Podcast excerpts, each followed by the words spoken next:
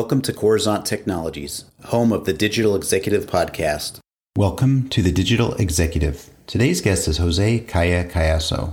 Jose Caya Cayasso, co founder and CEO at Slidebean, is a celebrated figure in the tech startup space. Graduating from Universidad Veritas with a licentiate degree in digital 3D animation, Caya has been running tech startups for the last decade. Caya's journey with startups began in 2011 with the launch of an iOS game called Potatos, which he co founded and created 3D images and designs for. In the beginning stages of Potatos, when Caya and his team were trying to raise capital, Caya pitched hundreds of investors. At the time, Potatos was in concept phase, and their pitch deck mission was to translate and ultimately sell the dream and the design of the game to investors.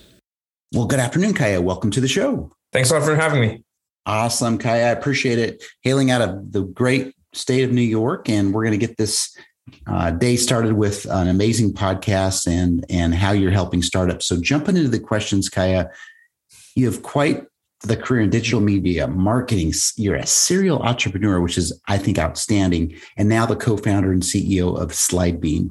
Could you share with our audience the secret to your career growth and what inspires you? so, I'm I'm honestly inspired by what other people have been able to achieve with their companies. That that's always been exciting to me. Um, it, even some of my peers and some of the people that I've had a chance to meet th- through this whole process.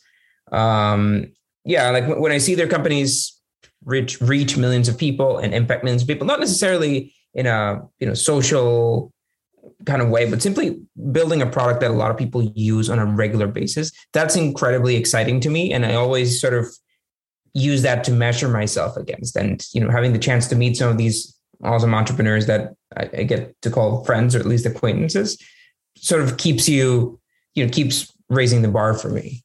I love that. And I think the startup community is really there's always a lot of excitement, enthusiasm around that. So it's it's easy to kind of get sucked into all that, and and and I think that's awesome. It kind of uh, it really gets us to jump out of the bed in the morning. So appreciate the share on that.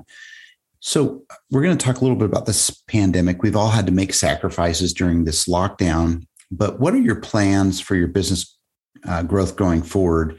And will it be any different than the time we were locked down? yeah, I guess the, the, pandemic was a bit of a test for everyone, right? Um, for us, well, I mean, the first thing we managed to do was, you know, if you remember the very early days of the pandemic, we were able to send everybody home confident that uh, we could you know that we could continue being productive while being remote. So our office was empty, empty for for months before we started slowly coming back. And that that's probably the biggest transformation we we had. We accepted our new hybrid model, and we sort of uh, understood that that's that's the way to go. Um, I, I'm still a believer in in office collaboration. So I'm still a believer in in stuff that you can achieve when you run into someone on the hallway or when you have lunch with a coworker or when people bond because they because they came to the happy hour right? So i still believe in that but we are much more willing to to be remote or uh, hybrid moving forward which which in a way opens a lot of possibilities you know, in terms of hiring and recruiting um, again we want the team to meet each other to see each other at least once a year but they don't have to be in the same office anymore. Yeah, the hybrid model is, is certainly interesting. Um, I think we need we do need to have that human connection. Um, everybody's different, but I think it's important that we recognize some of the changes and adapt to what we need to look forward to in the in the months and years ahead. As as you know, um, I don't think the pandemic is going to go away anytime soon. So, Caya, you're obviously leveraging some new and emerging technologies within your tech stack. Is there anything you can share with us today?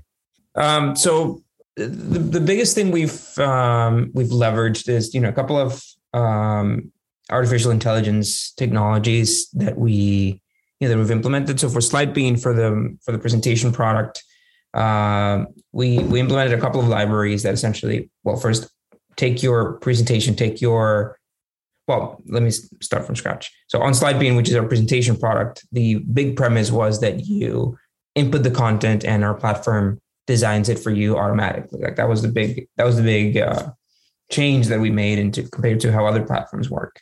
And we first started doing that with a bunch of rules, but that eventually just doesn't work. So now we built this AI that um, essentially creates thousands of slide iterations in in a second and finds the perfect slide within those thousand iterations. So what's a perfect slide? Well, it's a slide where the heading is aligned correctly, where the elements are, are aligned correctly between themselves, where images are as big as possible, where text is readable, and those are things we look for those traits in the slide. So that's probably example one.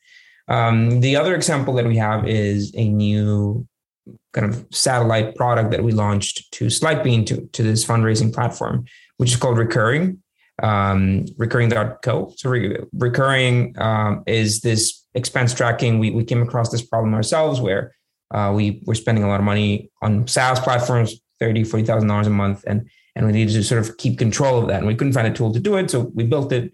And then with recurring, we we implemented this technology that scanned people's uh, invoices. So um, a lot of people are reluctant to connecting their bank accounts or their QuickBooks to this platform to kind of track their expenses. So we, you know, what we figured to do was, well, what if you only have to forward your invoices? But in order to do that, we had to build this little set of rules and AI to sort of scan and convert PDFs or invoices in or receipts in any format that they come and sort of understand them and say, okay, oh, this is a receipt from this company for this price. Uh, this is how we're going to log it.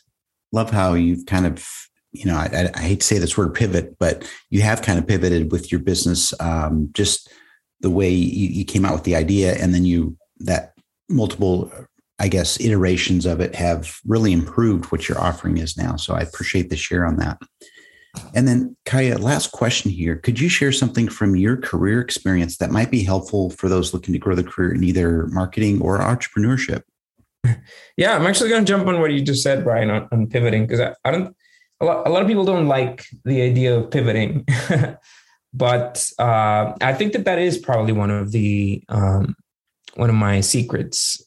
Uh, you have to learn when to pivot and you know, a lot of the messaging around entrepreneurship goes along the lines of not giving up, of persevering, um, you know, trying as hard as you can. And yes, but that sometimes comes along with pivots, right? It, it comes along with understanding that you your first product uh, or your first audience premises were incorrect, and that you have to accept that and pivot into something else. So in the end, the the life of a startup is just how many pivots they can make until they find the perfect product, the perfect audience. What we what we like to call product market fit, right? So how many pivots can you make to find product market fit before you you run out of money? That's essentially the startup equation.